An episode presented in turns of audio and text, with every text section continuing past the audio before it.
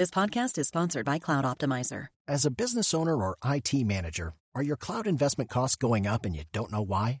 It's time for Cloud Optimizer.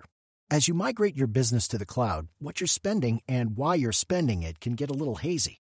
But Cloud Optimizer clears up the mystery and puts the cloud to work for you.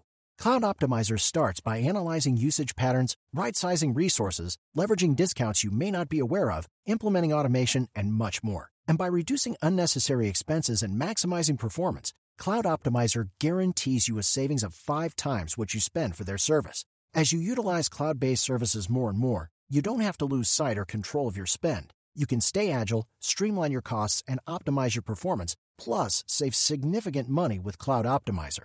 Make the cloud work for you with Cloud Optimizer. Get a free assessment and find out how much you can save by going to cloud optimizer dot com. Go to cloud optimizer dot com for your free assessment. That's cloud optimizer dot com. Today is November sixth, and you are listening to Transport Topics. I'm Rosemary DeSapio. Does incentivizing your drivers keep you up at night? Would you be surprised to learn that cultivating successful benefits programs might be as easy as making sure your drivers are healthy, happy, and prepared? In our latest installment of Road Signs podcast, host Michael Fries takes a look at the surprising ways trucking companies are building strong, resilient cultures and attracting talent that stays. Tune in at t t n dot w s slash road signs forty-four. Now let's dive into today's top stories.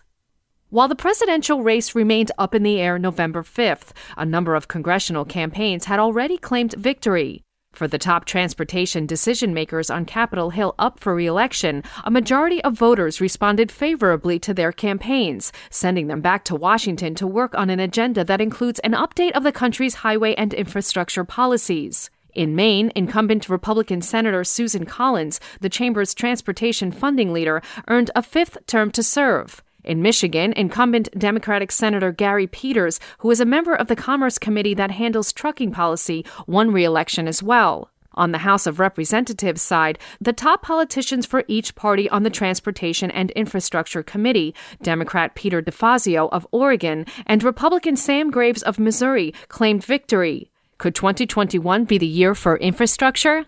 Maybe.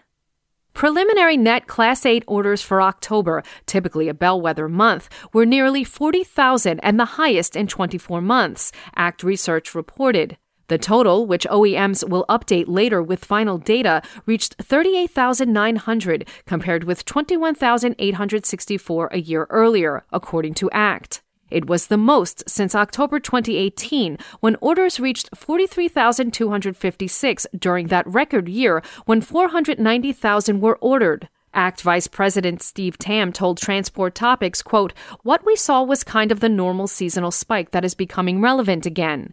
O E Ms probably all have their books open for next year's equipment.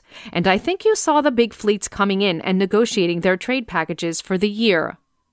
Volvo Trucks North America announced yesterday it will begin selling its Volvo V N R electric model December third, as production at its New River Valley manufacturing plant in Dublin, Virginia, is slated for early twenty twenty-one.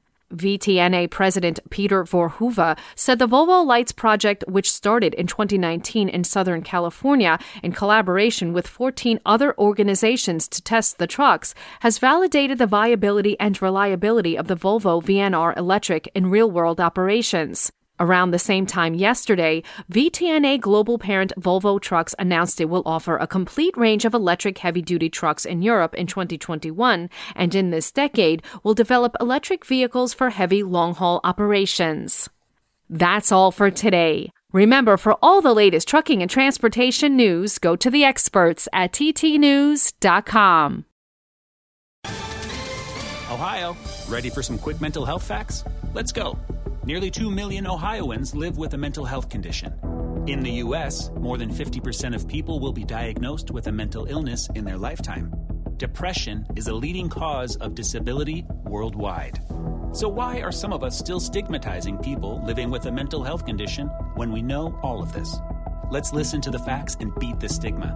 Ohio, challenge what you know about mental health at beat the stigma dot org.